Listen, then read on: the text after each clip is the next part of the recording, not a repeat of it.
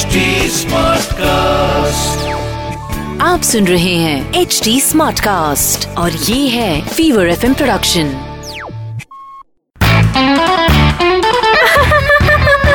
हंसा हंसा बैंड चाय थोड़ी कड़क हो हंसा हंसा बैंड डीजे वाले हंसा आई बैंड लव द डोकलास हो हंसा हंसा बैंड हेलो हाय पीजे सुन के जाना हो।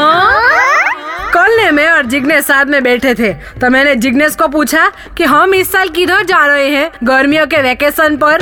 तो जिग्नेश ने बोला सेम प्लान लास्ट ईयर वाला। पिछले साल यूरोप नहीं गए थे तो इस साल अमेरिका नहीं जाएँगे। फिर तो हमारे बीच में जो वॉर शुरू हुई ने कि क्या बताऊँ मैं आपको भाई साहब? जाने दो अभी। एक वॉर वाला पीछे सुनाती हूँ मैं आपको।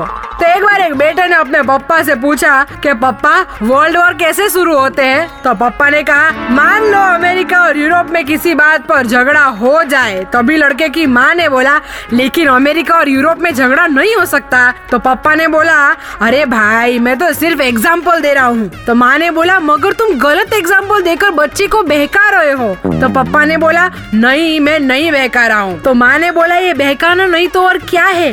तो पापा ने बोला चुप रहो। माँ ने फिर बोला मैं क्यों चुप रहूँ? ये मेरे बच्चे की पढ़ाई का सवाल है। तुम चुप रहो। तो बच्चे ने फिर बोला प्लीज़ आप लोग झगड़ा मत करिए। मैं समझ गया कि वर्ल्ड वॉर कैसे शुरू होते हैं। ये हंसा बे। हंसा बे हंसा बेन के पीछे आपको हंसाएँगे हाँ से हाँ हाँ तक।